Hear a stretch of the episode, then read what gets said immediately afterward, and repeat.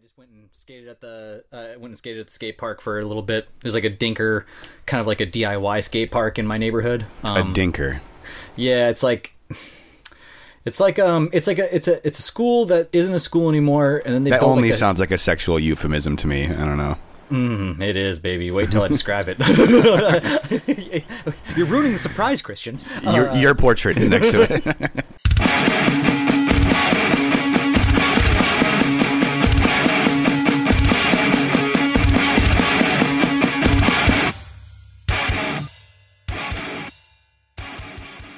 Hey everybody, welcome to the 49th episode of Mathcast. I'm your host, Christian. And I'm your co-host Levi. And before we get started, I just want to remind everybody please follow us on Spotify, hit that subscribe button on Apple Podcasts, leave us five stars, leave us a review. If you have any questions or comments, you can email us at mathcoreindex at gmail.com. Bands on this episode are determined in part by our Patreon supporters, so if you want to go check that out, you can get some exclusive benefits there as well. So let's go ahead and get started here. So the first band we're going to talk about is Octopoop. And uh, Octopoop are a well is a solo noise rock mathcore project from Seoul, South Korea, by way of France, if I'm not mistaken. And they just put out their new full-length album, Kichombre, on September 4th. I mean, this is some super sassy, dancey noise rock with like some occasional mathcore influence and kind of like power violency vocals. How did you pronounce it again? I'm, I'm pretty sure it's Octopulp. Pulp? Okay. poop, poop. Yes, yeah, Poop, yeah, that's what. I wanted. Poop. Yes, yes, yes. Okay. Um, man, all over the fucking board here. Truly. This, yeah. This shit is wild. Uh, One thing, said- just to quickly, I don't want to cut you off, but one yeah. very identifying feature of this project is the visual performance aspect. That the uh, the artist wears an octopus mask in all of the all of the live performances that I've seen, and there's always like projections in the background. And I believe like album covers too. He's got that going on as well. So yeah. Um, I I, I don't even know where to start with this, Christian. Um. It's different. It is so different, but in a good way. It's this album. You can tell there's creativity, there is fun being had, but I did not view this as goofy. I guess. No, I not at all. Describe it as you know, um, and boy, oh boy, is there a line that he did not cross, and that is very cool. Um, just gushing with creativity. I I think there's just personality in each song. Uh, I really love that there are literally. I, I think he breaks the record in the number of featured vocals. There's literally, I think, featured vocals on every track from a different person. Um, there's a lot going on here. I uh, Oh shit! I am just noticing that now. You're right. you see that? Yeah, it's pretty fucking crazy, dude. Um, it's it, I, I mean, there's a little bit of everything. It's like grind, grindy, punky, hardcore. You got the math in there. It's, it's all there, man. It's fucking all just kind of rolled up into a nice little like protein ball, you know? Fucking little power ball. Little peanut butter breakfast ball. For you? Yeah, dude. Yeah, dude. Mm, I want one of those now. but yeah, just really, really great visual aspect to this whole thing. I feel like the visual aesthetic is like really dialed in, and the the performer plays drums live and then has like the guitars looped, so it's kind of like you're getting the truly the complete one man band experience here, Ah, yes, one man band. which he's able to replicate live, which is clearly really challenging. That is the. I think that is one of the first, other than I think maybe Zombie Shark as well, that we're seeing like go live with this kind of stuff. You know. Um, but Oh, and Zombie is, Shark does per, does perform as a uh, you know just solo. Doesn't have the accompanying guitarist either live. You're that I've seen. Yeah, you're yeah yeah yeah. It's usually just yeah. Uh, what I've seen from Zombie Shark is just like programmed. Everything's just programmed. Um, but Hmm. Backtracked. um, yeah, just we don't. I mean, we. I mean, fuck. It's pretty much every episode we cover one to fucking four of uh, one person projects, and uh, it's always the the the discussion like, man, would be cool if this would be a live thing, or man, could it be a live thing, or that kind of idea. Um, but I guess this guy's pulling it off, which is amazing. Yeah, well, JP, the uh, I believe that's the name of the songwriter, definitely pulls this off super well. I don't know if you walk, watched the uh, the live footage for that. Yes, I did. That, okay, the song, the single, Dijao Planet, I believe it's pronounced, is so good live. That's what really hooked me on this project. Actually, actually, he sent me the press kit, and it had that video in it, and that was that's what hooked me right there. I love it. Um, yeah, man, uh, a lot of tracks grab me. Uh, I thought Korean Proverb was amazing just due to like the dancey catchiness of that track. Um, And then uh, I really enjoyed uh, as far as just you know. by the way, just describes the whole album too. Oh, of, and it's just like I said uh, at the beginning, just that, that feel good positivity. It's just you know there's a lot of fun to be had in this in, in the uh, in the listen through this, um, and then the more mathcore track, I guess you know the kind of thing like what I would you know pick for a track was the the Hokuto de Cuisine or I think it's pronounced Haute cuisine. Hokuto. Yeah, yeah, I'm sorry, I'm not looking at it right now. yeah. Ho- Oh, no, Hokuto Hokuto de Cuisine. Cuisine. You're right. Hokuto de cuisine. That would be the. I mean that. Uh, I was that like, oh, Levi, you dummy. You don't know how to pronounce Haute. I was trying to do the words right. Did good. I should have given you the benefit of the doubt. I'm such an asshole. oh, Levi, he doesn't yeah. know. It was like last episode where you thought I was the one offline, but it was you the one offline. You know, it, but it was I who had goofed. oh man, yeah, I was definitely like talking to myself, totally in the wrong fucking Discord chat. Oh, I can only imagine the words, the names you were calling me and stuff. He's like that son of a mother motherfucker. No, which is why I, I had to call you too. Mm-hmm. Mm-hmm. That's what it took to, for me to figure that out. But yeah, this is this is a really fun listen. This is one of my favorite releases of the podcast for sure. I, I listened to this quite a few times. I feel like there's a lot of really strong material on the album. It's very catchy and just again very impressive because it's one person pumping out all this material despite like the three year lapse in releases or whatever it was. I did feel like it could certainly get a little repetitive at times, and I think I think that's just due to the limitations of it being a one person project. You know, Well, I mean, yeah, I mean, at some point it's like it, it is just him doing it. So, I mean, yeah, I mean, it, it, yeah. Mm-hmm. I think that gotta create right. I think that creates some compositional limitations, Mm-hmm. like Shugaibu and the following track, the one that you mentioned, like in Korean proverb. Excuse me, Korean proverb. proverb. Yep. Yeah, I felt like both of those were a little repetitive, especially the former sampled like stuttering vocals, and uh, the latter's like main motif. They just kind of repeat too many times for my liking. And I also didn't care for the last track, but it's a bonus track, so It is. Yeah, I would. Yeah, it's definitely a bonus track. I mean, it's like it's Um, not a bonus track, but of course it is actually a bonus track, you know. It separates itself so much where it is just that by default. Right, exactly. It's like when new metal bands back in the day would just like throw a, a completely. well, that's like a metalcore thing, is throwing like the acoustic intro. But you know, they're like new metal bands would always have like that bonus track that was completely different from the rest of the album stylistically. Oh yeah, yeah. what I'm saying? I get it. Yeah, That was dude, the thing. I get it. that was a thing back in the day, as I recall. definitely a thing. Yep. And just a quick FFO. Um, you got anything else you want to say about this? Actually, No, I was just literally gonna, dude. I'm gonna put that. Just yeah. What's your FFO for this? Uh, I, I honestly, I, I have no comparisons. I was a little confused in where to go with this to compare. I, I got you. I got you, fam. Just a, some quick tracks that I like though. First, I like Dejao Planets. I think I mentioned that earlier. I think that's my favorite track actually. It's just super catchy, sassy dance number with a like kind of like a mathcore sort of bridge, so to speak. Uh, I liked track 11, Nothing Lasts, which is one of the more technical and heavy songs. Those are like my my two main highlights though.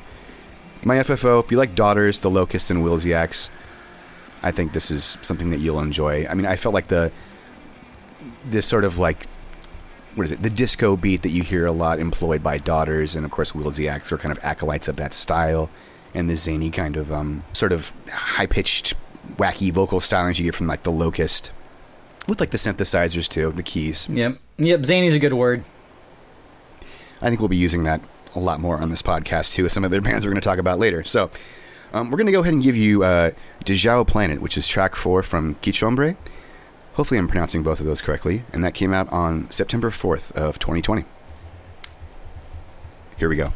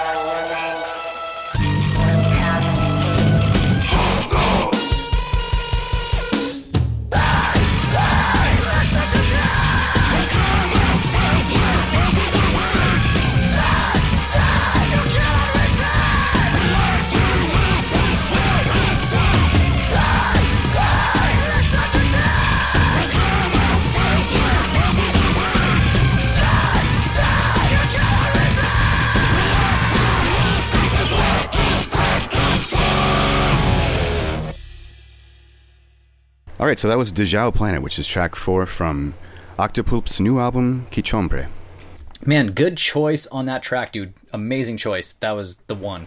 Thank you. Yeah, I think so too. That, that's the fucking that's the hitter of the album for sure. I mean, I, like I said, the, the footage of the album really sold me on it. So I'll try to remember to link that for you in the description when I post the episode. Sorry to cut you off. I literally was just so juiced off that track. I was like, oh yeah, that's the one. The disc, Holly is saying uh, Octopulpa. So yeah, that's what I was kind of. I thought I had it right. Dude, you always got the words down. No. I do not. No, no, Nah. no. Fucking yeah, really good album though. Really enjoying that. Go ahead, Levi. Cough. Let it out. Oh let, no, I let one loose, I'm- bud. No, I'm smoking good weed, so I was just a little, little. Eh, eh, that's it. So All right, so we uh, shall we press on with another fucking banger? Yeah. Um, what's up? Uh, what's up next? Next, we're going to talk about Bathe. And Bathe are a sludgy grindcore slash mathcore band, maybe, out of Columbia, South Carolina, featuring members of Sign Zum Toad and Abacus. And they just dropped their new album, A Field Guide to Dead Birds, on September 11th.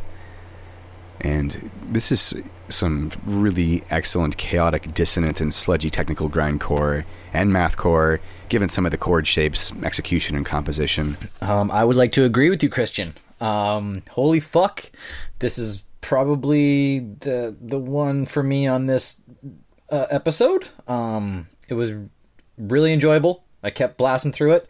Gave me really, really heavy just vibes of that uh, ulcerate Malevich, you know, like little primitive man, you know, just, but once again, you're saying it right, just dissonant, little angular at times, just dark. I agree with all those comparisons, though. off kilter, off Mm. kilter, dude. I mean, it's it's there. It's all there, man.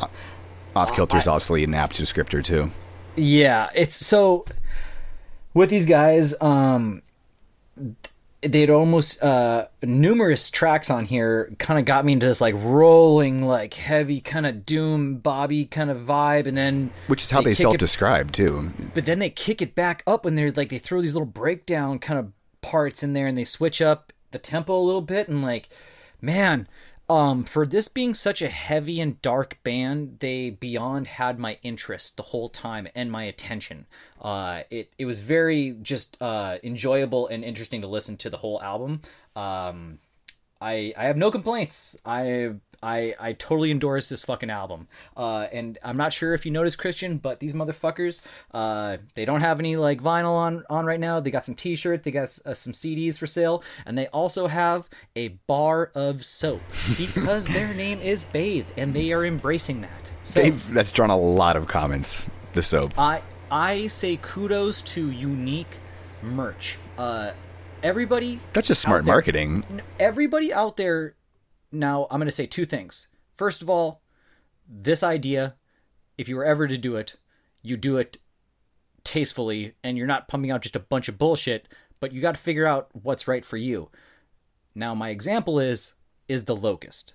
Since 1997 the locust have pumped pumped out random little tippets little little pieces of merch that they don't even do this whole like limited thing. They just literally made 50 decks of trading cards, and that's all that's out there. And they made them in 1999. That's it. Like, if you got a deck of Locust trading cards, keep them. That kind of thing. You know, like I love just the unique random shit. The the Locust, what Locust had two controversial things. They had the Locust armband. That was weird. They had the Locust Coke mirror. That was weird. Okay, I wouldn't call the Uh, armband controversial, but certainly the Coke mirror. That's Both, that's sort of both. that's very provocative. homie i'm from north dakota the armband and coke mirror were super taboo even They're, they're like synonymous with one another. Did I miss did I miss the memo? i don't know man it, it, it it just they both they both didn't jive in my Is it for your my- forearm where it rests on the mirror? Like I don't get it. yeah i don't know but yeah the, the locust they they definitely just had random ass fucking merch like that man but um i i really uh, uh, embraced bathes uh when i saw the bar soap i'm like uh, that's that's awesome that is just great That was probably they just pretty much yeah, like eyeing before anyone like talk shit about their name. They they've got the bar of soap like fucking ready to go.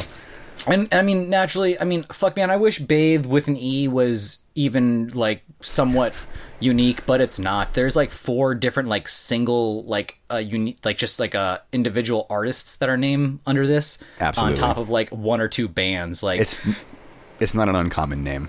No, and I mean, like, I know. So Bathe is definitely. So this band specifically, they have their releases on uh, Bandcamp, but they don't have them on Spotify. And if you go to Spotify, you type it in, you ain't. I mean, you're getting a lot of Bathes, but you ain't getting these guys. So it, I don't know. It's And then of course weird, there's there's Bath too. and there's Bath. Yes, exactly. Um, and I don't know, man. Uh, we just. It's it's interesting times that we live in where everything is kind of just merging together. It's like they're we're also it's like we're running out of words and numbers and shit, and it's like people are just putting random shit together, and it's like We're running out don't of know, man. unique phrases. It becomes Yeah. ever more challenging every every Yep. year to come up It- with a, a phrase and a, a you know when I'm trying to think of a new project name, it's it's hard you know, to come up with something unique and that's also search engine optimized. And we when we, we we fucking review bands on their on their everything on their uh, like how they act, their their the song titles, the what they what they're named. We're you know, fairly thorough with our evaluations, yeah. Yeah, and it's like we we we talk about this a lot too. It's like, oh, they sound like this. Oh, they kind of like, oh, they did this. Was that a tip of the hat? Like da da da. Or it's like, oh fuck, maybe it's just they just played the fucking same Antarctica riff, like that kind of thing. You know, who fucking knows, man? I think you mean the same day- sawtooth grin riff. Oh, inter- thanks for correcting me, bud. Oh, okay, okay, Sawtooth. That's what it was. mean, gotta give credit where credit's cowboy? due. No, wait, I don't know, man. Uh, but uh, yeah, um, I, I gotta say, Bathe overall though, uh, even though in today's day and age it's just hard to search for these guys, um, Very. I'm I'm I'm so fucking pleased with this album. Uh, and uh, yeah, uh, I I guess uh, from here, I I mean, uh, what what tracks grabbed you, man? Um. Well, I really liked I liked track one, Audubon Mass. I thought that was very gripping for track one. They had my attention after that, dude. That is a great. It's, I mean, Powerful it's a opener. it's a powerful opener, and I would respect if that would be your single as well. Um, it's a great fucking track. Even more so, though, I liked track two just due to the introduction, which has got those really great, you know, I'm just going to go ahead and say panic chords, kind of a panic chord sort of introduction. it's very like early daughters. Really, that's just please, that's a surefire way to hook me. Like pleasing noise and sound manipulation throughout the track as well. I also liked track seven, Snarge, which was by far great song title, by the way, but by I far fucking the most love that song title. yeah, it's it's fucking tough. I thought that that was the most ambitious track on this album by far, and it really showcases their songwriting capability too, like the full range of it. The vocal performances I want to talk about for a second are just completely fucking unhinged on this album. I kind of wish that they were a bit higher in the mix at times because it sounds like it's really compelling shit, and it seems like there's some genuine anger behind um, behind the delivery. So Yes. they really they really can lean into that doom and sludge aspect and kind of like make some more like slow burning tracks So too. like, the, the the slow and low track that I fucking really really really enjoyed was uh, the Avitrol uh, Par- Parathion uh, track. Mm. That one just it yeah light the joint and just set it on the ashtray and just let it burn that kind of thing. Like it's very You know very nice. I was fit, kind of failing to say, but they can do both very well. Like I enjoy both. You know, I'm usually like more into the balls to the wall, chaotic. You know, tons of time changes, but they can really do like the sludge doom part of their sound really well they too. balance it very well and I'm- talking not even like between like this track to this track. Like in like in each track there's a little of everything where i mean one, once again this this album for as like just dark and heavy as it was uh where sometimes it can almost be just this background of just you know disgusting awesomeness that you know most of us just like of just listening to heavy extreme music. This one like it was i was just hearing just just heavy just doom style and then just kind of kick up a little bit like do do do like like breakdown kind of thing. I was like, oh, did they just like turn it up a little bit? Like, oh my god, like um the It's funny that you mentioned Primitive Man because I I was drawing a lot of comparisons to Clinging to the Trees of a Forest Fire. I so I, I I didn't want to do that just because it's uh I, honestly I was just like fuck Evan, A dead Evan- project. well, I mean, it's like fuck Evan's doing so many things. I just didn't want to drop like Ethan, Ethan. Yeah, I didn't want to drop like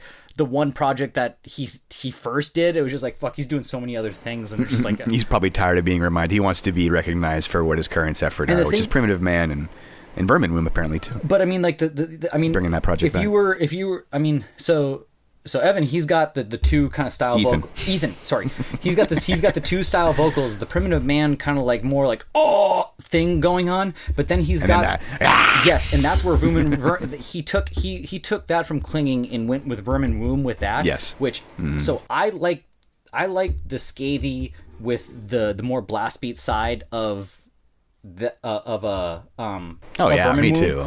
But Don't get me wrong, I love Primitive Man, but Vermin Womb was like my shit. Yeah, Like, primitive man though there and is same with Clinging. There is this style that like just like what Bathe is doing, where it just I mean, it just all Thank you fall- for tying them back into this conversation. It, it just it just all falls apart in a good way. You know, every Mm. track is like just deteriorating as it's building up, and I don't know how it's possible, but it's just it's amazing, man. I fucking love just this new angular, dark, heavy subgenre that we just I mean, you know, kind of it, it went from Gorguts on, you know, and it's just it, it's great. Stuff is amalgamating and changing every day. Yeah. It's wild to see music just evolving in front of our, our very eyes, you know. Okay, dude. Especially this the extremity that we're we're listening to is especially changing and just uh, amalgamating with all different styles so quickly every year. I mean, Music's definitely getting heavier and stonier, and I'm quite all right with that.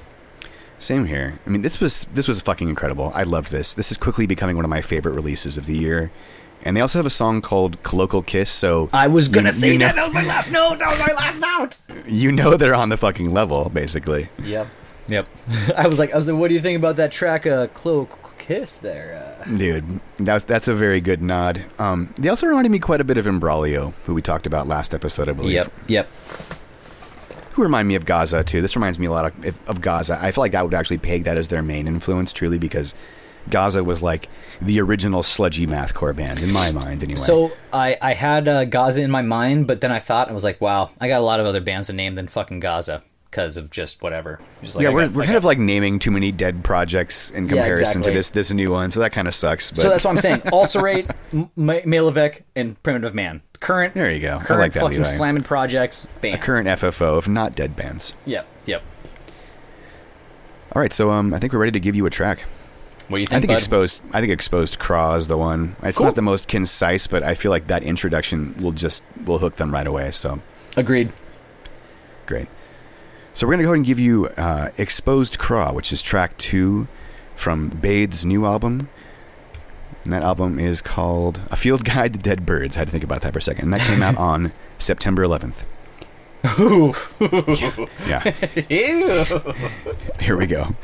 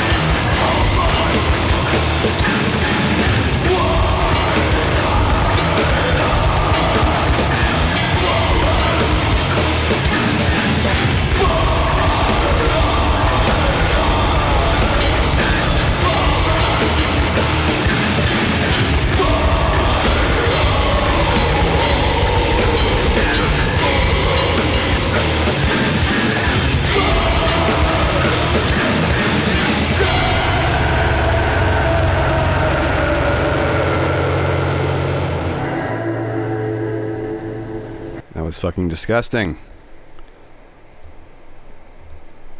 So good. All right, so that was Exposed Craw, which is track two from A Field Guide to Dead Birds, which is Bathe's new album that came out on September 11th. It's about as edgy a release date as you could possibly hope for. I I do and I don't want to know if that was intentional. Let's let's not even let's just push forward. incredible, incredible work on that. Very strong work on that album, though. I'll give him that. Really, really enjoy that. I think that's Yeah. one of the finest things in extreme music this year. Actually, it's kind, it's really creeping up on me quickly. I mean, it's been out for less than a fucking week, and I've I've jammed it close to ten times. I want to say. Yep. I, I, I suggest Bathe. Say, I, I would say just fucking post yourself on every goddamn streaming platform and just fuck every other band or group that's named Bathe. Just fucking go for it. Uh Because they pretty much put every other bay that I've ever heard in the fucking toilet. So yeah, I, I agree with that notion. Yeah. Bathe more like flush. right, Christian? More like bathe my swollen stump. I don't know. oh god! Oh god! um. Yeah. For, yeah. I don't dude, know what for drove- Sure. Yeah. No. For sure. yep. That's what you. Yep. I said it too. I agree. Yep. All right. I don't know what got into me. Fucking stump. uh, uh, uh, I think there might just be one bar of soap left on the on the on the website, so I think somebody's got to pick that up. I think Robert just bought one of them, if I'm not mistaken. Robert, share it. Yes, cut that into how many pieces? How many people are in the chat? He's got to break that bad boy up into that many pieces. Eight pieces. You can all get it, you know, adequately clean with that. Absolutely. All right, so the next band we're going to talk about is Pathogen. And uh, Pathogen are a progressive metalcore djent band from Doylestown, Pennsylvania. Yes, Wait, what'd you just say? What yes, was it? What- I said wait, it. Wait, wait, wait. I said it. I, I used the dirty word, but it kind of Why? Why did you use it? Why did you use the word? I was just try. I was trying not to use the word in all my notes. Why did you get to use it right now? Why'd you say that? it's because of their it's because of their sound, man. It kind of just. Because they're djent. Because they're djent. it definitely Christian? recalls the the progressive metalcore. djentiness of everything. They're djent. If you allow me to finish, it certainly prego- recalls the progressive metalcore of the mid aughts and anything that could have been out on Sumerian records. Certainly. Okay. So yeah, I'll, I'll go ahead and use the descriptor here, even though by and large I don't like to acknowledge an onomatopoeia or acknowledge onomatopoeia as a genre tag. It definitely aptly describes at least like the the context from which they're coming. Like it's very catchy, heavy, and melodic progressive metalcore with tons of odd times and polymeters to keep it interesting. And you get that kind of, you know, glockenspiel, synth arpeggio, and flourishes in the background the entire time, and it it really just recalls that that term. Uh, they got the track Pendulum even in there, I believe. Uh, which is wait, was it was it, was it, Pendulum? But uh, yeah. Um, uh, wow, I still am blown away that you're using djent. Uh, that is great, man. Um, this is uh, I mean, obviously it's taken us back to that early. Um, am I gonna? I mean, you didn't say it, so I guess I'm gonna say it. The the contortionist. Oh, uh, that- exoplanet. That's the top of uh, my era. list. I mean, you took the words right out of my mouth and out of my notes. There, this album is totally aspiring to be another exoplanet for sure. Like down to the production and the songwriting, they were obviously aiming to sort of replicate that aesthetic, at least to some degree. so i mean like my my math and my math slash theory here is still a little like i'm i'm bouncing it bouncing it off my own brain here every once in a while but i believe where this whole you know what the contortionist exoplanet was i'm pretty sure it was that influence of the faceless planetary duality slash just between the buried and me um I- Very much I- so, yes. but the the I oh man um I'll describe it as like almost this uh the twinkly uh digitally kind of like spacey side that that Exoplanet had, Mm. they are almost taking it's it's like um it's like they're borrowing the same samples. You know what I'm saying from that album to this album. You know, I th- I agree, and I, I think it's also again that those glockenspiel or the the MIDI glockenspiel. It's basically synthesizers, but the the sequence that's the sequence that is what I'm. Yes, are it's the Glockenspiel. whatever, You're right. whatever whatever sample it is they're using, whatever instrument it is, it's definitely recalling that time period. Born of Osiris did it quite a bit as well. Absolutely, especially in that first, uh, the the reign of whatever the fuck it is. That that that first album, they definitely rocked that shit. Um, Which is still a fucking great album. That still holds up in my opinion. yep. The New Reign. the new reign. Thank you, yeah, man. we had this Thank you so discussion last episode too. Um, I, yeah, there. It, it this album has everything. It took me back. Um, I I guess it, it's so weird to have an album that is going so deep that it is reminding us of a specific album, and that is what it is. Uh, It screams exoplanet. There's no way to get around it. Like they're it is the Exoplanet playbook, and in, in a good way, man. There, But there's- I that is right. like- That's not a not a derogatory remark in any way because we're both huge. I mean, I'm a huge fan of the Contortionists' earlier work, especially that album. Yep. And I, I So- feel like a lot of bands aspire to sort of replicate that sound, and few manage to do it this successfully, and then do it I mean, do it so it- well and still retain some note of individuality too. Yeah, if there, if there was a cont- contortionist handbook, I mean, these guys followed the rules completely. um, and this is not. I, I, I feel like uh, I really want to draw the line here. In no way are these comparisons saying they are ripping off or like this is a lazy side. I just No, think no. Otherwise, is, we would have it- prefaced it- this by saying we feel like you're extremely derivative of So- the contortionist. That's how we would have addressed that and critique. naturally, and naturally, if I was talking to somebody from Pathogen and they were going to tell me that they they had no intention of it sounding like Exoplanet, I would I would have to head, raise an eyebrow. I would raise an eyebrow. Um, but that's because it's. I mean, it, I mean, if it is, that's such a great just. You know, You, time, you can't get that timing, shit past great- me though. So But that's, that's yeah, the problem man. with that is you can't lot, get that past me. There's there's quite a few things I'm checking off here in the fucking handbook here that are going there. Uh, but um, what I want to say is that there is a little less of that kind of like singy vibe. Um, Thank fucking god. exactly. That's personal Uh, preference, but yeah. Yep. Uh, the the before this, which I find interesting, the they, I'm pretty sure they had the the one single in 2018, and then they just fucking pu- pull out this full length.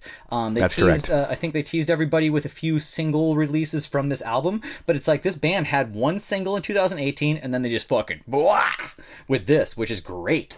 Truly, Um, this but is it a- seems like even in two, Go ahead, sorry. in 2018 they had it they had it figured out. Mm-hmm. They seem to be doing exactly that.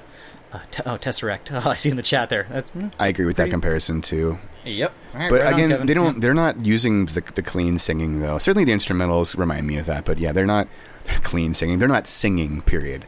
There's no. There's no singing. they- as much as I love the singing on Exoplanet, by the way, but th- this Mm-hmm. is like that, just without a lot more. A lot of those melodic sequences are just completely gone. The pop sensibility element has been removed com- in, entirely.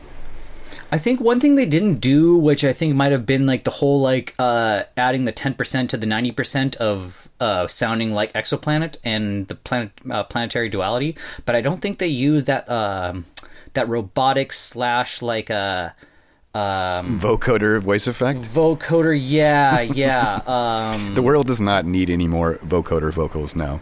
No, and I mean, if that would be the thing, I'd be like, this is 100%. They're going to this. So, I mean, I guess. Um, thanks. First of all, thanks for taking out the singing and just thinking out. Thanks for taking out that little like speaky voice thing because we don't need that. It, it's like I get it. I get it. It's, it's planetary. I get it. It's like space. I get it. Computers. I got it. I got it. I got it. I got it. I'm fine. I'm fine. I think what Levi's getting at is that particular like space alien deathcore as, that aesthetic is played We out. are now. But, but, but, but. It's like, Yo, okay, don't all right. don't hate on fucking that song fucks though. The song that you're making Yeah, fun yeah, of yeah, fucks. yeah, yeah. I get it. I get it. I get it. I get it. Poor Michael Keene.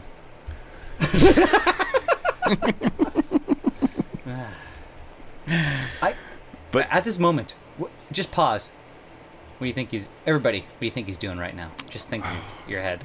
What's Michael Keene? Hopefully right he's now? he's thinking positive and staying clean. I'm just gonna fucking I'm gonna stay positive for him right now. I hope. Yeah, I, I I hope he's drinking water and doing yoga. yeah, I don't want to fucking hope I, don't want to addiction shame anybody right now because I definitely respect that guy's work. I think No, it's, it's not even that. I, I literally just want to know what what do you think Michael Keene's doing right oh, now? well, hopefully That's very- fucking actually finishing the next Faceless album and not being a bum. Oh. Yep. Yeah. Anyway, much love for Michael Keene. Faceless were incredibly inspiring. They really inspired the contortionists to. I mean, they're inspired by the face. Or excuse me, BT Bam inspired them, and then now we've got uh, we've got Pathogen now, so Holler. we can thank them all for that. And this is this is a fucking massive, massive album. Every every track has got some extremely pulverizing, uh, just obnoxious fucking rhythms. Um, especially Ego Death. I feel like that was the best vocal performance on the album, and were their most sounding like themselves. I also really like this one, like really lyrical moment towards the end of Redux, uh, where this, uh, where there is life, death will follow. Where there is death, life will grow, which is just like so straightforward but incredibly effective and stirring, and even like slightly hopeful. Yep. Uh, I also enjoyed that really interesting sequence in the middle of Dissociation, where one one guitar is like kind of doing this like clean ostinato, and the other is doing like staccato chugs, and that transition to this into this part where like one of the guitars is like doing a kill switch thing. It's just like checking off so many like brilliant, brilliant things in a fucking row. Like just really, really well thought out track list. Uh, I did feel like, however, sometimes as we were discussing with the whole exoplanet thing, they're kind of wearing their their influences on their sleeve a bit here. I think that also makes the sound it's just a little outdated on that note. It's not like they're doing anything super groundbreaking or new, although they are Um, doing it it's- well. It's so weird to like, like the so uh you send me pathogen. I don't know anything about it. I hit play. Track one. I'm like, oh shit. This is like kind of like this is like this is like exoplanet. Track two. Oh shit. Oh fuck. This. th- oh, I see what they're doing. And then from the rest of that, from that, from the rest of the album, in a good way because you and I both like exoplanet and appreciate what that is. We're like, okay, yep, yep. I bet he's gonna. Oh, oh, and he did. Oh shit. Oh wait. Oh, oh, the shit they added that. Oh shit. Like it's like we're it's like we're watching Wayne's World, but like we're watching the director's cut. We're like, oh fuck, I didn't know they had that extra fifteen minutes at the end with the that that scene, like that kind of thing. That's a really We're- interesting analogy. we are really appreciating it, but like it is at some point. I mean, man, if you're not digging it, I mean, you're just like fuck. I fucking know exactly what's going on here, like that kind of thing. Um, I, I just from us us two gushing on it, and once again, Bud, I cannot believe I'm hearing the words "djent" out of your mouth, and just like that was Can we just move I- past it, please? no, I don't. I don't know. I just I don't even know what to do right now. I'm just kind of confused. I just like I don't know. Like I had to acknowledge anyways. it. That No, that I appreciate that, man. I because it's still it, it is a genre. It is a it is it is it is a thing. People need to describe stuff. So I just I appreciate you embracing djent a little bit there. Totally. I definitely prefer the progressive metalcore tag, but I'll, I'll concede that just due to how of the time it seems to be, even though it's not from that Yep. time. Yep. Kind of almost a period piece in that way. honestly, honestly, homie, perfect time perfect time to give in. I appreciate that. But this is so good, though. Like, as much as I despise, nay, revile that tag, this is a real fucking good album, and you should all definitely get it in your ear holes. And if you're a fan of The Contortionist, uh, Born of Osiris, Sleep Sculptor to give you a newer comparison with those kind of Danza-esque, Danza-esque rather guitar riffs, especially on uh, Svangard. That has some Yep. of the most technically impressive guitar runs of the album that nearly rival the intensity of Danza. So go listen to that. But we're gonna give you Ego Death because I feel like that's kind of the single. I first of all, I love the the the song itself, but the song title, "Love Ego Death," it's amazing. It's great. And I think it's what a lot of hap- a lot of time happens when you're taking hallucinogens and everything. you got to face that ego, you know. For sure. So, it's good. Bite off the Yep. hand that feeds the ego. Yep. You know, I also really liked track one quite a bit too from the bind.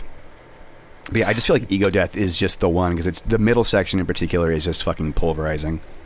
Well, I'm going back to my lazy like uh, metalcore, deathcore days, and I love fucking track four, uh, dissociate, just because it's just fucking head bobby breakdowny Breakdown. awesomeness. Yep, fucking little breaker track, track four, just bump bump bump bump bump bump bump. See, that's that's what they do well though. They they do all the heavy stuff that Contortionist does, all those bands we just mentioned do, but minus all of the like more melodic kind of atmospheric fluff. Uh, yes, and once again, man, just as far as a complete album, this album shalams, and you're Yeah, gonna be bobbing holy your head. shit! What a, what an game on. incredible debut from them. They kind of just fucking came out of They left just had a with this. single before this. That's all they had. They had one single, and then they're like, "Oh, okay, because we're gonna fucking crush it then." And that's what they did. so that's great. Yeah, really, really nuts. So we're gonna go ahead and give you "Ego Death," which is track five from Pathogen's new album "Null Space," and that came out on August 25th of 2020. Here we go.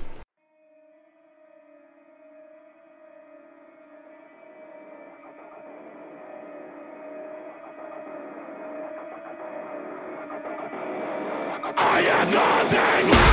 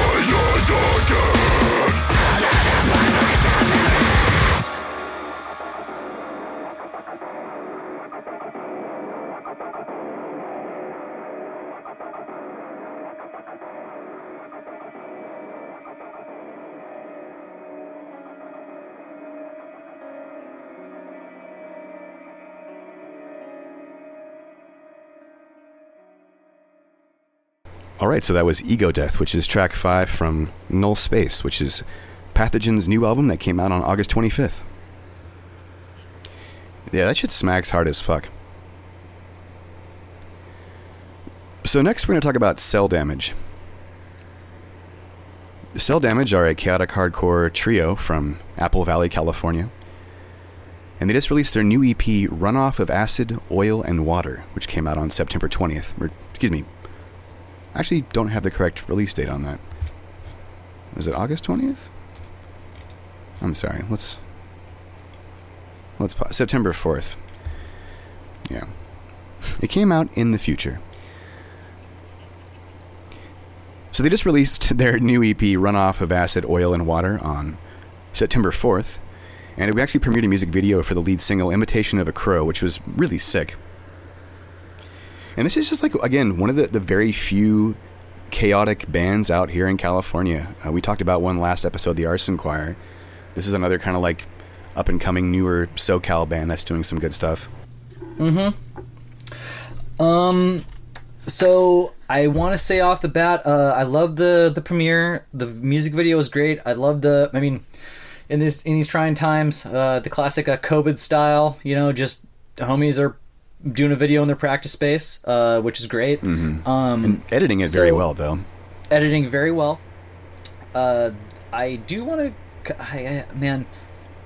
I loved listening to Cell Damage, uh, but there is a bit more critique, I guess, on them than I was expecting. Um, after listening to the, I believe it's five tracks. I believe it's a full five tracks. Uh, the track one is the one that they premiered the video with. Um, That song naturally. So I'm just, I'm just, you know, I, I listen to the track. I'm like, oh my god, this is crazy. This is this is amazing.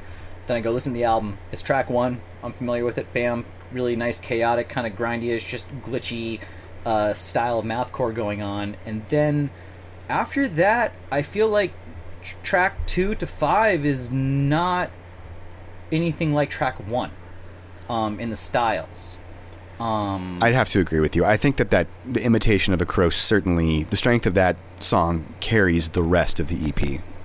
so if I mean if I was I mean if I was going to be like, well, this is all we have. What do you want to do with this? I would say in the recipe you would put that like track two or three. So what what, the placement of this banger track, and then on top of this band kind of choosing to go almost I fuck, it's almost like a stylistic like change. Um, It sounds like you I, think they uh, shot themselves in the foot by front loading with this like their best Well- track maybe. it's not even their best track. It is it is something different from the other four tracks. Okay, I Uh, see. track- All track- right. track I'm two- hearing what I want to hear. yeah, track two is an insert, is basically like this noisy insert, and then ultimately just a breakdown, and then Mm-hmm. going back into like an insert kind of again of like into like this like slowed riff, um, then going into track three, uh, and then track four again is just this insert with just noise, then like then you go right into track five, and there was just uh, there the riffs weren't what track one was. Track one was just like dot dot start stop fucking ba da ba rah, rah, rah, and then the rest is just they're like rocky riffs almost, and I just I'm very confused. You're right. Um, in this approach, That was Um, definitely a note that I had made. That this, I mean, the, the the strongest material is definitely in the beginning of the EP, and that I did feel like some of the songs' runtimes are a bit padded by that feedback, noise, samples, and track Yeah. track four. I think is the one that you're pointing out is ostensibly all of the above. You're just netting less content on the runtime of the EP. I just wish there was Yeah. actually, I wish there was more actual music on this release. Is I guess is what I'm trying to say. Yeah. Uh, it, it just, um, yeah, like legitimately, like to me, like Cell Damage is track one with a music video, and then there's like four tracks that I don't really remember. That's That's where it is. That's certainly fair. I, But- know, but I mean, and- and all in all, again, I, I still think this is a no, totally, and I, I still think that all that being said, this is still right away. You can tell this is a, a massive, or at least a, a substantial step up from their first EP, Zebulon. Mm-hmm. Like the material is much better. Like they've Totally agree, dude. Yes. they've dialed it in quite a bit more. And it, it certainly smacks of heavy, heavy Low Low and Horse the Band. If Horse the Band didn't have keys, like it really has Yep. that kind of fun, party core California vibe that from a lot of bands that we used to really enjoy. And they're also doing something really good with the EP. I just want to, we should have pointed this out right away, but uh, from their Bandcamp, if purchased, all proceeds from this album, camouflaged shirts and wall flags are going towards the Anti-Racism Fund at antiracismfund.org. Fuck yeah. So you're supporting a good cause if you pick up their album or any of their merch. So that's that's certainly a nice thing. But yeah, I, I gotta agree. The I felt like the best stuff was in the beginning of the EP. The rest of the EP was un, at least in relation to that first track, was completely uncharacteristic. It didn't. It was sort of a de- complete departure, really. And um, yeah, I just don't feel like the, the quality or the heart was there quite as much. I agree, dude. That's yeah. It's just um, yeah. It is what it is. no, you know, listen, we can. It's not like we have to. co- We're supposed to be offering critique on this podcast. I don't want to just mindlessly offer, you know, praise because we. That's anyone can do that. Anyone can say that they love something and then not offer any sort of critical analysis and sort of explain why it is that you enjoy it or why it is that you don't enjoy it and uh, expand on that. Yep. Yeah. I, I uh, overall, um, uh, I just hope Cell Damage pumps out some more. Uh, and man, if we're gonna focus on anything, that fucking track with that music video is fucking awesome. so I'll fucking watch that a million times. It's all good. Yeah, I mean, of course, I would obviously hope for more of the first track, but I guess moreover, I would hope for more of just a, a cohesive, focused effort that feels like it's Absolutely. that feels like it's uh, the same band and not not laden with like interlude interlude tracks. Man, yeah. If you if you got under six tracks and you got one plus possibly one and a half to two tracks that are like a buffer, man, I don't know what we're really paying for and what we're listening to then, you know, that kind of thing. Like, is that noise insert really that crucial in track four if it's only five to six tracks? Well, you know is what it I'm really that say, important? But yes. I also want to point out that that broken bleeding, just to get back to some positive things, because they're really browbeating them right now. Um, I really liked their their broken bleeding flag that I just mentioned a moment ago. The it was actually drawn by Robbie Smith or Rob Smith, I suppose he probably goes by now of Heavy Heavy Low Low. So just to tie that. Oh, whole, no shit. Yeah, to tie that whole comparison in together, they're they're certainly like in that. They're like trying to portray themselves as heavy heavy acolytes to some degree. All right. Yep. All right.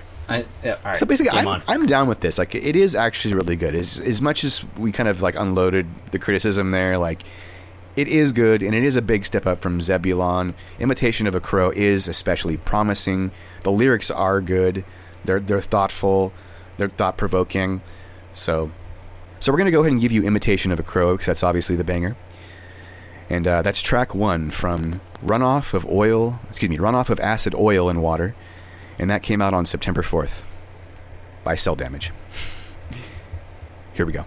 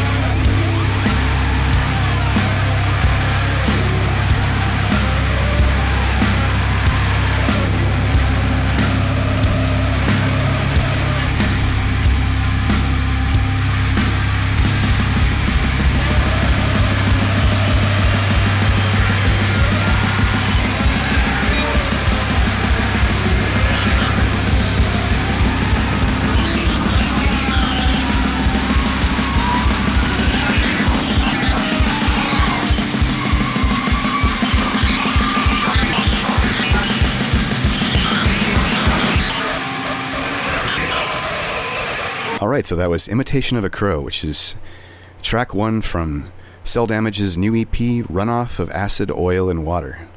And that came out on September 20th. So the next project we're going to talk about is the Soundlinens Creation. And the Soundlinens Creation is a one person mathcore tech grind project from Allen, Texas.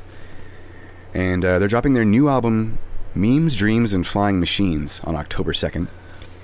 that name, as cheesy as that is, it, it works so fucking well. How memorable is it, though? Like, you do not it forget works. that. Well done. Just gonna say, well fucking done. No, like seriously, the marketing on this release, the the branding rather, is really good. Like, de- right down to the names of the songs and the cover, everything about it is like eye popping and memorable. And I think this is like the project's best effort by far too. It's like the most Oh, absolutely. over the top, almost fucking wacky and cacophonous instrumentation. It's like fucking Looney Tunes in mathcore form, basically. Um, anybody that's that that follows that's been following Mathcore Index for years, I'm pretty sure you've all maybe possibly seen the artist Lou Kelly uh, be kind of dropped every once in a while. I feel this has a very Lou Kelly um, uh, uh, kind of feel to it. That Mr. Bungle, Absolutely. Mike Patton, uh, just almost You said it, Mr. Bungle, for sure. that, that bravado, too. ju- just like having almost having just a good old time with your fucking vocal range, where you are just going all over the place, Mm-hmm. Being playful, Um, if you will. very playful. Um, and it's uh, so with this, it took me probably two or three listens to accept the playful vocals on top. Because, but that's because I was enjoying the complete grindy, n- just na- nasty brutality uh, that is this project already. So um, It's it- so over the top already, you know. Like it was It's- it's already a- over the top, and then he just made it even more boundary pushing. Um, it's a give and a take. Uh, what I think I why I accept the the more fun vocals in this more is because of uh, the two music videos that you've released, uh, that you've premiered from this uh, album. Um, There's just one, but so- yeah, Well, no, wait, was is just one? just one. Just one. Okay. Mhm. So uh, with uh, um, with this uh, this this group though, uh, or just this this individual, um, it's interesting that you're getting not only the it's the artwork, it's the lyrics, it is the complete style of music.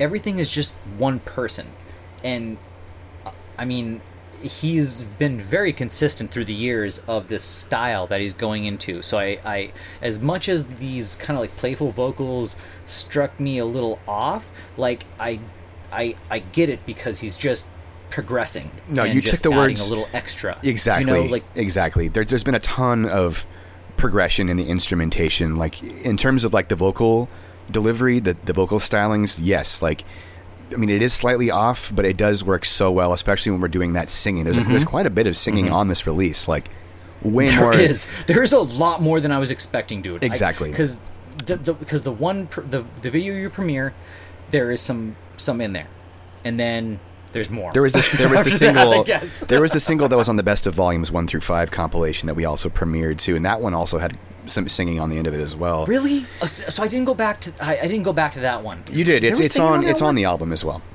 It's called "Slurping Up That Ice Cream, Baby."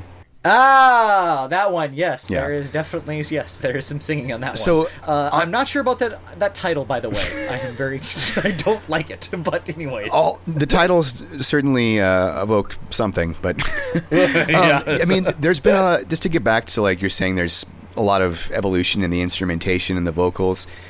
The last album, he started introducing keys, some piano rather, and on this album, there's also the addition of horns. So Yes, we've pushed yes. it even further. This is like some of the most. I cannot emphasize how boundary pushing this is with the addition of piano, and now with the addition of horns and these, you know, really like baritone, Mr. Bungle, Mike Patton esque kind of singing moments, where they're almost like lounge. They're such a complete departure. It almost like hits you unawares. You know, it's like I smooth will jazz always moment. take the warmth. like some fucking twisted mathcore Frank Sinatra. Dude, I don't fucking care. Brass, woodman, woodwind, I don't fucking care. Just give me that warmth of just like I, I want that jazziness kind of feel. I, I I like that a lot. Um, It works so well, is- and even even though the singing it- is it off, does. that works well too. the thing is with this, it everything's so off kilter already, and it just you almost have to openly accept like, oh, there's some horns in there. Of course, there would be some fucking horns in there, that kind of thing. um, but uh, yeah, man, uh, I I really I'm I'm stoked on this because uh, it's soon to come out. Um, got CDs and vinyl coming, which is pretty fucking sick for just a, a, a solo individual project. Um, pretty pretty stoked on that. That's right. Uh, yep. Um, it, it's just uh, once again, I, I, I think it's, this is a progression, and I'm even though the vocals are a little da da da da, uh, uh, I'm down. Dude, I like him. I, I, yep. I think I think he did a really good job, even though they're they're Yep. slightly off. Again, I think that it really works in this context.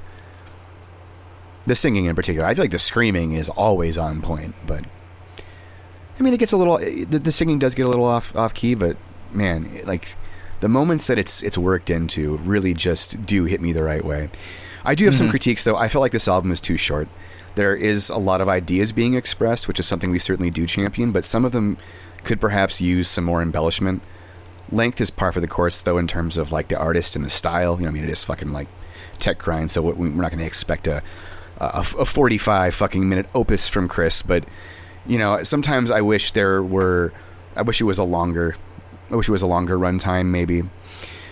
But other than that, I pretty much do love everything about this. This is the exact kind of forward thinking extreme music that we champion on this podcast and that I champion in my Yep. my day to day activities. So, and I really liked, uh, well, pretty much every track, but "An Apple a Day, You'll Die Anyway," which hasn't come out yet because it's track one, is fucking nasty. I think that's one of the nastiest tracks on the album, and I would love to play it for you, but we're trying to hold it back because it's it's the first track.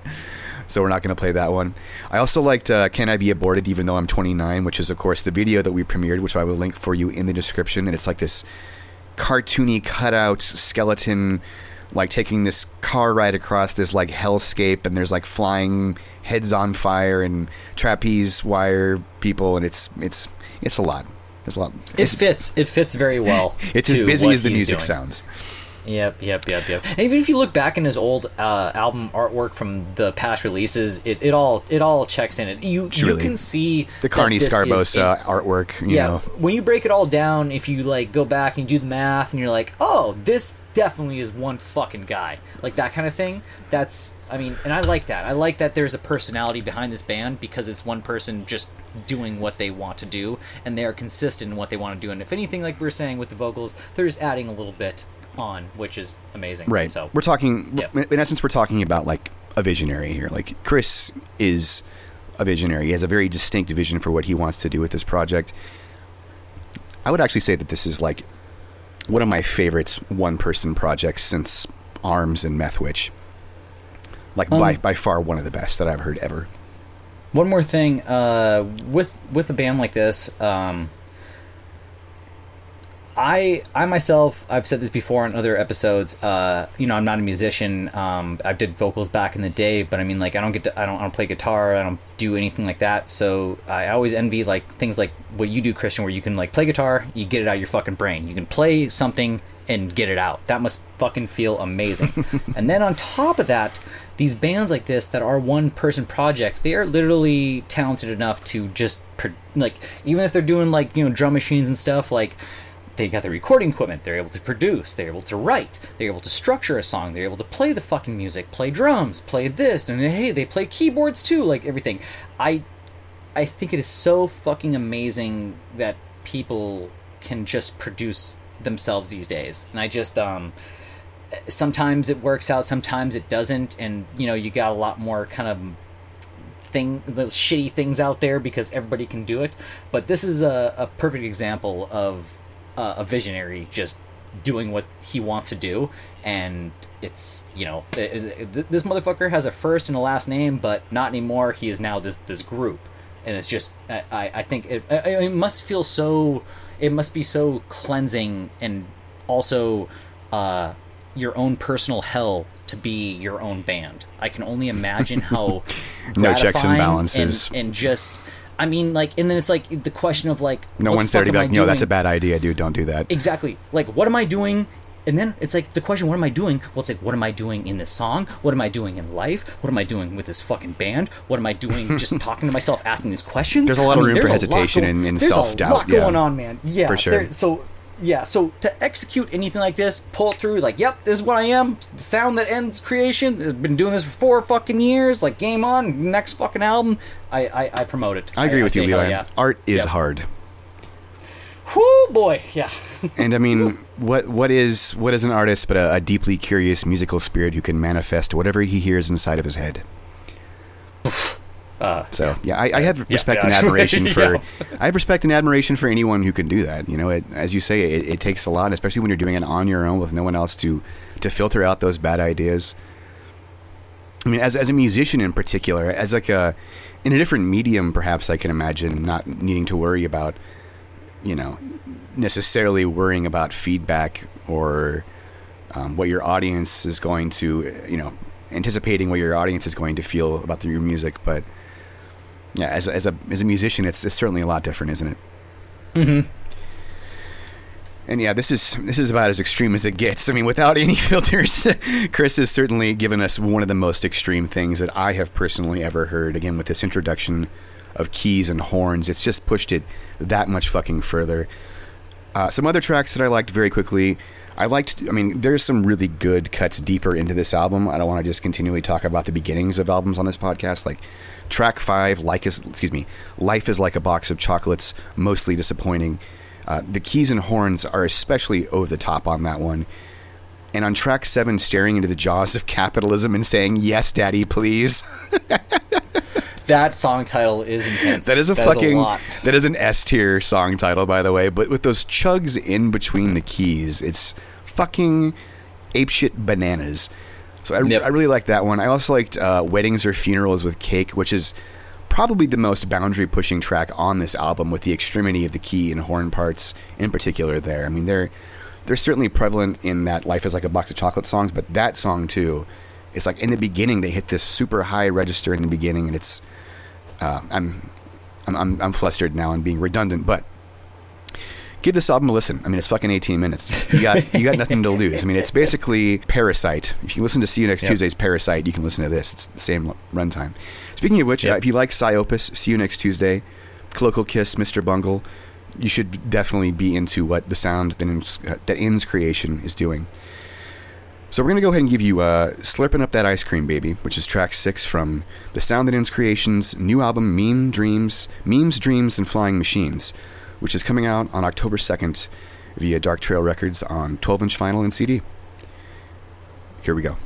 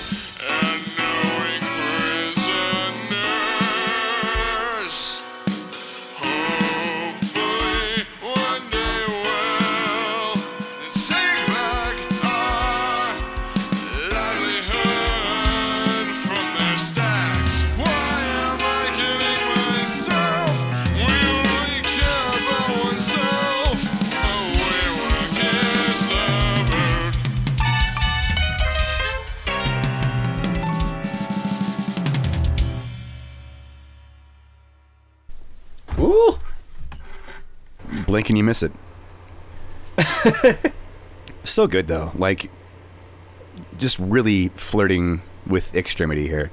I don't I don't I can't I can't think of very many projects that are pushing the envelope this fucking hard that are also one person projects. Aside from Methwitch and Zithlia. And just being so not genre defying necessarily, but I mean quite nearly. I mean that like that outro section is certainly disparate from the rest of the song. So Um, here, one, one second here. I got to crack a soda. sure, Okay. Came on. you don't have to say anything about it. You can just fucking. I didn't want to. I didn't want to interrupt you. What kind of soda are you drinking, bud? Um, is a hard kombucha. Damn it! Ah, I mean, it's a soda. It's a Coca Cola. Uh, no. You fucking Uh, booze it's hound! I knew you were lying. I knew it wasn't a fucking soda. Uh, it- it's a JuneShine. It's the, the um, it's it's the, it's the, it, homie. It's it's the, it's the one that I Levi you and I Sebastian. always drink. I know you better than you know yourself.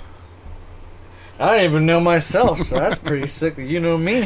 Not after a couple of hard kombuchas, am I right, brother? Kombuchas. I don't know anybody. Who is this? Who are who are you? I gotta get Uh, my but no, booch, babe. Yo, this is uh this is uh, the midnight painkiller. It's the one where uh, the charcoal's in there, where you gotta tip it upside down, and then you got the activated charcoal with the alcohol, so it does nothing to you. You know what I'm saying? What I'm saying. If you could see me right It's- now, I'm I'm face palming really hard. It's like it's like drinking the beer, but then they add a bottle of water to it. They're like, you know, because like you know, you need the water after the beer, and you're like, uh, Because we want to rob you actively. yeah. Anyways, I'm, I'm drinking pineapple hard kombucha. It's nice. that is nice.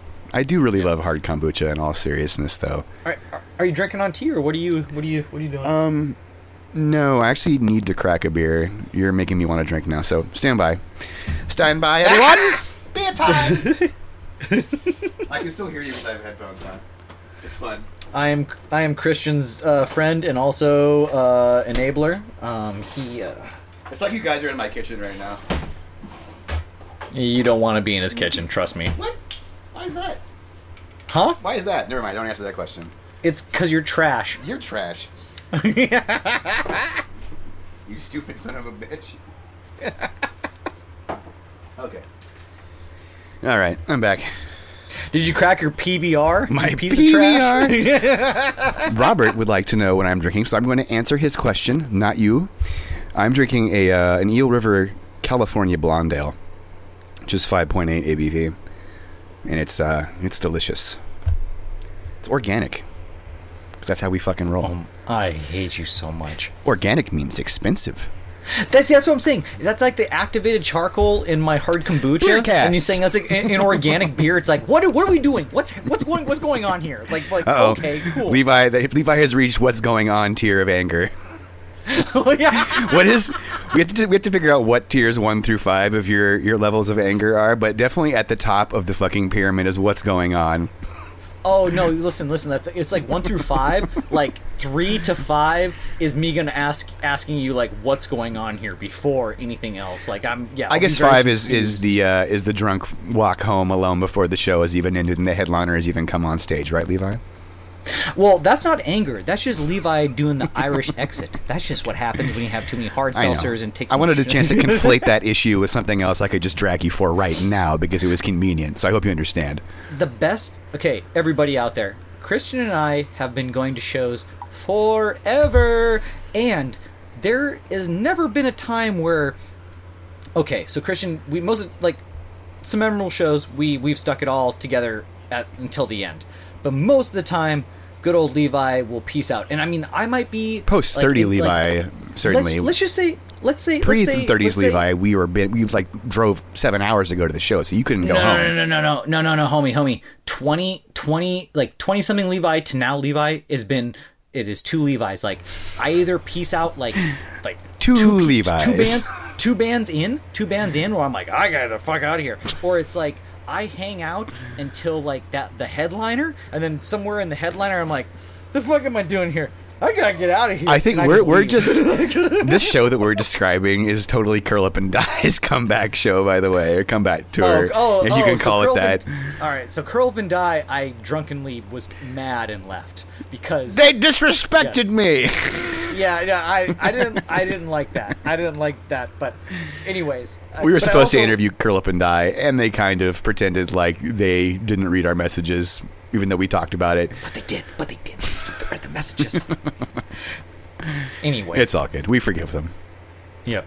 They're we? they're probably we've we talked about this before. Like there was like nobody at that fucking show. They were probably feeling a little sheepish about everything. So I wouldn't want to be fucking interviewed either, especially not by some Man. fucking pithy blog called Mathcore Index. Man, if I was playing shows, I would never want to know how many tickets were sold before I got there. I just fucking it would affect me so hard. Listen, as a person That's who's fucking- uh, conversely, as a person who has played to fucking five, six people before, you got to play every fucking show like it is the biggest show, and like it is your last show, and like you love it to fucking death. Otherwise, Mm-hmm. Okay, I that- seriously I lose respect for people who can't who can't bring that passion consistently, even despite a good turnout. The the the dude the people it was not that bad of a fucking turnout But It's they were like- so they were clearly like bumming about it really hard though. yeah but it's also it's like you guys are you know yeah Forty people It's is a lot of people on a fucking weeknight in San Francisco when there's fucking, you know what? What was it? Um, ah, some huge hardcore band was down the street that night. So honestly, like you can't even. Fucking, Oh, that's what it. It's oh always that, dude. It's always Yo, some other yo, big yo. show. It was. It was. Help me out here. Oh my god. is I was it the band with the remember. wrestling name? No, no, no, no, no. it was Um, Tap so Out. I- It was that band Tap Out. No, no. So it, I, Levi it doesn't get an, it. Um, it was an old band. Uh, man. there's- was there's a few of throwback. No, no, there's a few of them. No, no, that's what I'm saying. It was it was a straight edge vegan band. Oh no, no, no! It was Earth Crisis. Earth Crisis. I'm pretty sure was playing that night. It was like one of those old fucking like old hardcore vegan bands where it was like I'll take your word for it, bud. I believe you. yeah, it, it was like one of those. Yeah, that's what it was going on. It was like there was a huge separation because like like because Curl Up and Die's hardcore, and it's like majority of like the hardcore fans is probably going to be going to like the other hardcore show. Like. Curl up and anyway. die. More like sit down and rest. oh, Christian, this is why we're I'll be here all night. oh Um, yeah. Anyways, Anyway, yeah. So that was. Uh, did I close out the track yet? I don't even know. We've just been talking for like fucking ten minutes Uh, fully. So that was a let's- let's close slurp. I'm pretty sure I have it. So that was slurping up that ice cream baby, which is track six from Memes, Dreams, and Flying Machines, which is uh, Sound and Creations' new album, which is coming out on October second via Dark Shell Records. Shameless self promotion there. yep. Cough, cough. I couldn't help myself. How, how am I going to come on this podcast and not fucking talk about that? First of all, Well, technically, it's just um, it's coincidence and timing because you just so happen to have a podcast and happen to be running Dark Trail Records. It's what what it is So is a clear like- conflict of interest, but fortunately, no one has really called me out for it yet. So we're gonna keep going until that day comes. Everybody in the chat, if you call him out, I swear to God. I mean, I've said it so many times, but just to repeat for the, for anyone who's like new to this podcast for later listening, like when I Dark Trail Records is my label, but I certainly would not put out anything that I don't fully believe in and that I don't fully love myself. And if you guys go back about ten minutes, you will hear him critiquing the own his. The, I mean, the band that he's releasing. So, I Absolutely. mean, even then, you're. I so offered some it- it's critique because I. I hope Good. to help. I hope to help. I mean, that's that's my whole objective with. I'm not just trying to fucking talk shit and like find something negative to say. Like I hope that the critique is, in every instance, is taken genuinely to heart and they make improvements upon it if they respect my opinion. Which of course they Homie, don't if have to, should- and that's fine as well. If you if you su- sugarcoated the bands that you released, I would fucking be texting you on the side like nobody's business. I mean, there's let's put it to you this way: there's certain publications out there who just endlessly lick ass and blow smoke up artists' ass and provide absolutely no fucking critique or critical analysis of any sort, and just endlessly do cheap bullshit reaction videos to drum up traffic. And that shit is fucking lazy, and I don't stand for it. We don't play that. That's also that's also why there's certain labels that have basement like floors filled with records that they haven't sold because they just fucking keep saying yes to things and stuff. You I mean you got to fucking at some point have a go and like pick what you're releasing. And, you know, That's a that- whole other I mean, discussion, but yeah, totally, absolutely. I, I just yeah, I mean I wanted to say that. I mean I've I've had this in my brain for the last. I, I've been buying a lot. That's label life for sure, though. And I I got like I got I got things to say about shit that just lays around. You're you're But, fast yeah. becoming a distro of sorts with Screamo Index. Yeah, it's. I mean, like, you could if you just, like, wanted to. Legitimately, you could turn that into a fucking distro or label. I mean, truly purchasing things and like searching around, and you see what sits around and like what gets valued and what doesn't get valued, and it just like it just fucking depends on the, just the person, man. It's crazy out there. It's like uh, I don't know. Anyways, I just I, I like that you do critique your own bands that you release, so that was good. So that, that's all, all I gotta say. I appreciate that. Yeah, Yep. I mean, again, I, I wanted to offer something helpful as well. Yep. I made sure to definitely write down something that was critical because you know there's definitely some there's always improvement to be made. Like even with my favorite fucking bands, I can I can critique things that I don't like about their approach or things like I thought could mm-hmm. have been done better. So, so the next band we're going to talk about is Standards. Standards are a math rock duo from Los Angeles, and they just released their new album Fruit Island October 28th via Top Shelf Records. And this is, man, just some super twinkly, feel good math rock of the highest order, basically. Uh, Marcos is essentially one of the best in the two handed tapping technique game. the He gets it, man. He fucking gets it. truly this is like the main identifier the main identifying musical feature of the project is the guitar technique which is as i mentioned all tapping all two-handed tapping which is becoming the norm really for math rock i mean almost all math rock bands in order to i think it kind of brings out more of that quote-unquote twinkle aesthetic Agreed. I mean, a lot of that has to do Um, with like DADGAD tuning, just like alternate tunings, which ha- allows you just to play like a one open chord and really kind of like lazily bar big sounding flourishy chords. But Mm-hmm. Mm-hmm. I'm sorry, Man, did you want I to say something? I feel like I cut you off. Well, I no. Um, I was about to. I was thinking. Um, so the uh, as we, we we say the word twinkly. Um, I was actually getting less of twinkliness, I guess, in this uh, release. Um, I suppose that's also true. overall.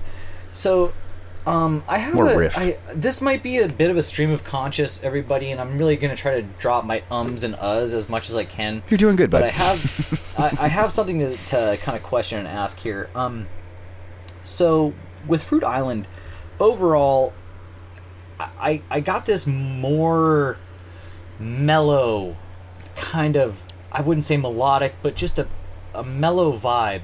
Chill. And I don't know a chilled vibe, but I don't. I question: Is this because of uh, Marcos going? Because because what standards is is Marcos, and then it is a now, drummer. yes. yes, always has been Marcos and a drummer in some way. I mean, the first the first release there was a Different drummer. There's a there, I mean, the first release was standards, and then after that, Marcos has rotated, maybe Kaiwin or whatever, and then there's been two to three other people. Just I mean, you know, a dr- I mean, he picks great drummers, and there's they always Forrest Rice standards. of Covet actually recorded the Friendship EP. Okay, okay. Um, thank you for that. Uh, but um, what I uh, was going to ask here is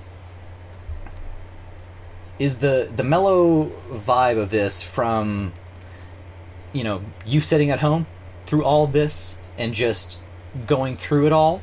Or is this an approach possibly to you know we're we're going to a mellow vibe?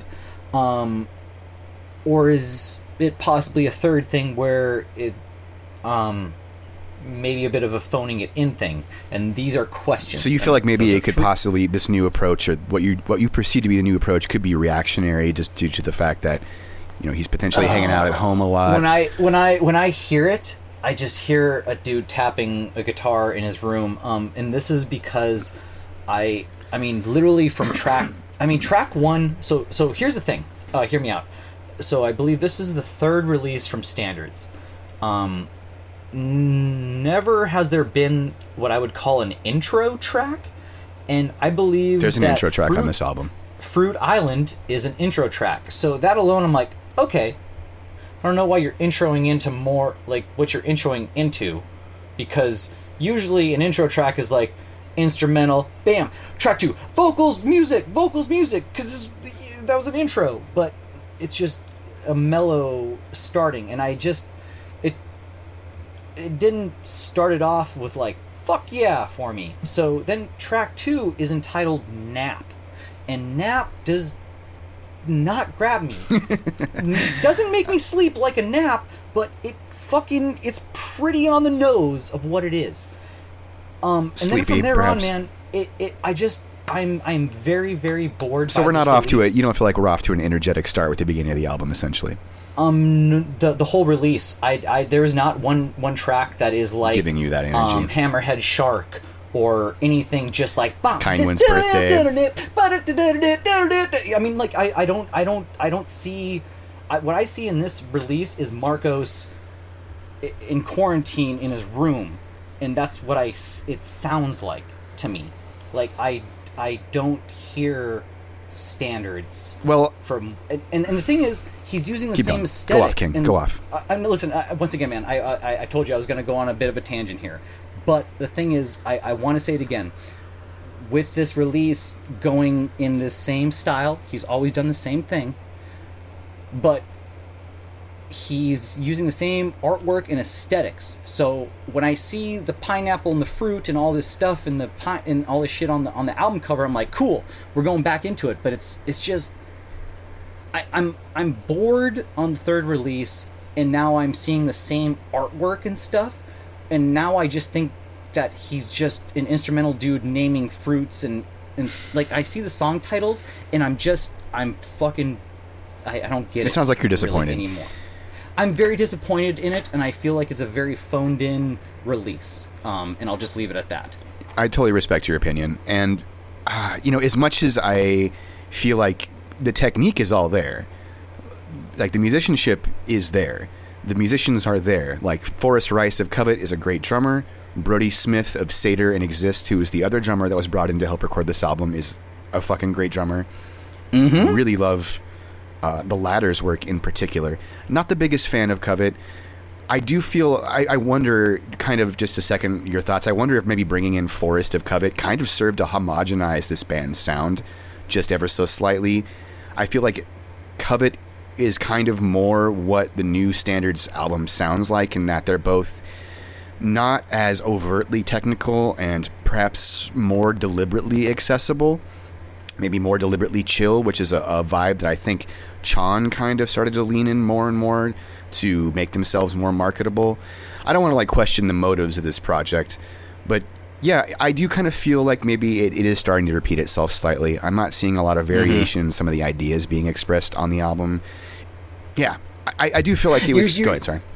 He oh, he's still. I mean, you're still naming things after fruit and vegetables and and, That's and aquatic This animals. is all. All that stuff is more of a personal preference. I hate the art too. It felt but- childish. but you- no, no, I'm no, just gonna but- come out and but I say mean, it. like, I didn't to- care for the art. I felt it was childish.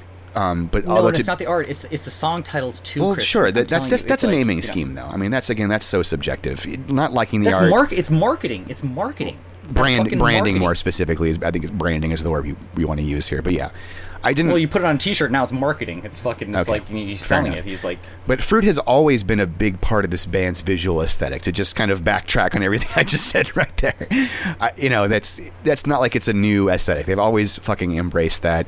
All the song titles, it's always been that since day one. So we shouldn't be incredibly surprised. I do feel like it could have been better, though. I, I'm a, I'm a little lukewarm on this release overall, but there were some tracks I did feel like really stand uh, were standout. Uh, Starfish, for example, I thought was really strong. Track four, Special Berry, I felt like maybe wasn't particularly interesting, but it did have some interesting. I've never seen thumping used in a math, math rock context like that. That was interesting. That was Something interesting a to see yes, that. and Okay, I'll give you that. That was very catchy too. So kind of a return to form in the catchiness of standards. But just to get into like more of the deeper cuts, I think track eight, Horchata, was one of the strongest tracks on the album by far. Uh, I feel like that the stronger tracks were kind of front loaded and back loaded respectively because track 12, What You Aren't, which is my favorite track, has some especially clean as fuck percussion, like really sneaky blast beats, really great drum work from Brody of Seder, like definitely putting his fucking stamp of playing. Not to discount Forrest's playing, by the way. Sometimes I can't even actually tell. I have to like go and look and be like, oh, it's actually not Brody. It is Forrest on this track. But that particular performance on What You Aren't is the best drum performance on the album. And the songwriting is also the best too, in my opinion. What You Aren't, we get to see a more like kind of emotionally gripping moment. Like there's not too many of those moments that are like super stirring and uh, emotive. You know what I'm saying? They're not super. There's not a lot of emotive moments. They're all very kind of you know mellow. I, I think the biggest problem with this album is just it's too linear. Man, um Can I tell you something? Uh um I'm sorry to interrupt. No, no, um, I, I was I had ran out of steam right there. you that was it. well, you seem very well. You you've been very informed with like the drummers of each track, and I gotta be honest with you. Um, this one specifically, just because it was standards, I was a little bit more lazy, and I kept listening to it through um, Spotify, and I'm seeing that uh, Marcos definitely gave a pretty full length story here in the you know the concept of this album here and then he also gives all the credits to everybody. Man, this might. So I want to backtrack. As much as I was just uh, quote unquote a hater a few minutes ago with um, I don't I think mean, either one of us said that we way- hated it or we didn't like it. I, I actually I feel- deeply respect well, what I'm- this project does. It's some of the best math rock out there, but I don't like this album. I myself don't like this album. Um, but what I do really respect is that it's almost like uh, um, the the album. I mean the the band uh, Octopulpe or Octopulp. Octopulp. What- Pulpa. Oh, Octopulp. Pulpa. Octopulp. Octopulp. Don't sound like you're Italian. Uh, uh, I gotta put my hands up. And put I can see you're making the hands right now. I can just see it in my mind's fucking eye. You fucking Um, Philistine. Yep. Uh, uh, but uh, the same thing. Just um, it, I mean, the homie's got the vision. He's like giving the credits to like all, everybody. Like with, with this group, you know, where you had like everybody like doing the the vocals and giving everybody- everybody credit. I, I, I guess like fuck man. This almost comes back to like the challenge of being a one person pro. I mean, ostensibly, this is a Yeah, one person project. We have a, one visionary, really one songwriter driving the entire project, and I doubt that the drummers have an incredibly large amount of creative input into like the way the songs are written. I'm sure they write their parts, and I'm sure they write their fills, but you know, I'm sure that they're not necessarily sitting down and writing out the songs, or maybe they are. I don't know. That'd be interesting to know. Marcos, let us know. Do, do you do the drummers do uh, do Forrest and Brody take an active part in the composition? Marcos, let us know because you probably don't listen to this podcast and you won't. If you haven't turned this off by now, and you probably did, so it doesn't matter. and if you haven't, thank you. All right, and then somebody's gonna tell you that this happened, so you'll listen to it. So cool. Well, hopefully we've we've said something that wasn't too harsh and hopefully constructive that he can take and use. And uh, there's certainly all that criticism aside, this is very enjoyable and it's like fucking head and shoulders uh, above a lot of other math rock out there. Like let's let's be Oh, real. There's so oh, many. oh yeah, And, let's uh, compare it. Yeah, and what a homogenized genre like there it's one of the, the most standout projects aside from floral and rob ford explorer in, in terms of like the new like next generation snooze And we're yeah, and we're speaking like new current. Yeah, I mean like is i'm talking about new yeah, bands because we've Yeah, got the current and actively running. Yeah, man, standards is is up there. So yeah so we're gonna go ahead and give you let's see we're gonna give you uh, what you aren't which is track 12 from fruit island which is standard's new full-length album that came out on august 28th via top shelf records pulling out a track twelve for you guys. That's right, baby. Here we go.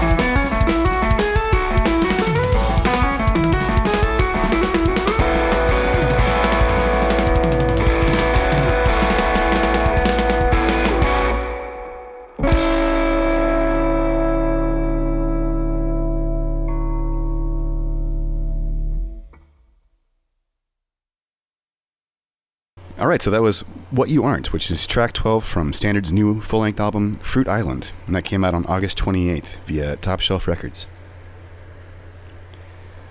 And despite being such a deep cut, that is such a, a good track. Good closer. Dude, yeah, uh, honestly, that that made a lot of sense to to play that track.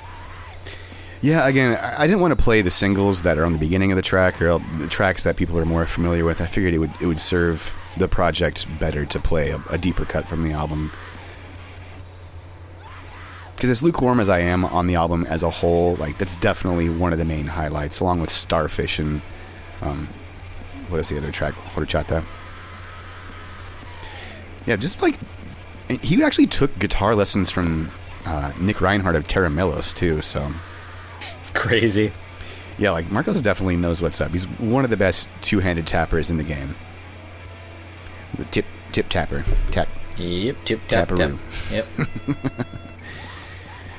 All right, so before we wrap this up, I just want to uh, give a special special shout out to our Patreon supporters. So thanks so much to Kevin, Jeff, Otis, Phil, Eric, Chris, Robert, Mike, Senza, Kent, Matt, Austin, Jesse, Eli, Jamie, Sam, Andre, Grady, David, Carter, Andrew, Chris, 30 Seconds Go, Jeremiah, Sonny, Spencer, John Bum, Ezekiel, Dimitri, Taylor, Eric, Jesse, Aconi, Rory, Chris, Caleb, Adolfo, Holly, Ethan, Andy, Bebop, Austin, Nabila, Graham, Christian, Matthew, Jim, Brandon, Jordan, Joshua, Danny, Brian, and uh, we got a new Patreon supporter today. Who, who was that? I can't remember who you are right now, but uh, Who are you? who is this? Uncle Leo Gage. Was it, it was fucking. Uncle Leo. It was Gage of um, Gage of Asatus even. So thank you so much for coming on board, Gage. We really appreciate you, Amazing. and we love your band. It fucks so hard. Mm-hmm. So I guess that about wraps it up for the 49th episode of Mathcast. I'm your host, Christian, And I'm your co-host Levi.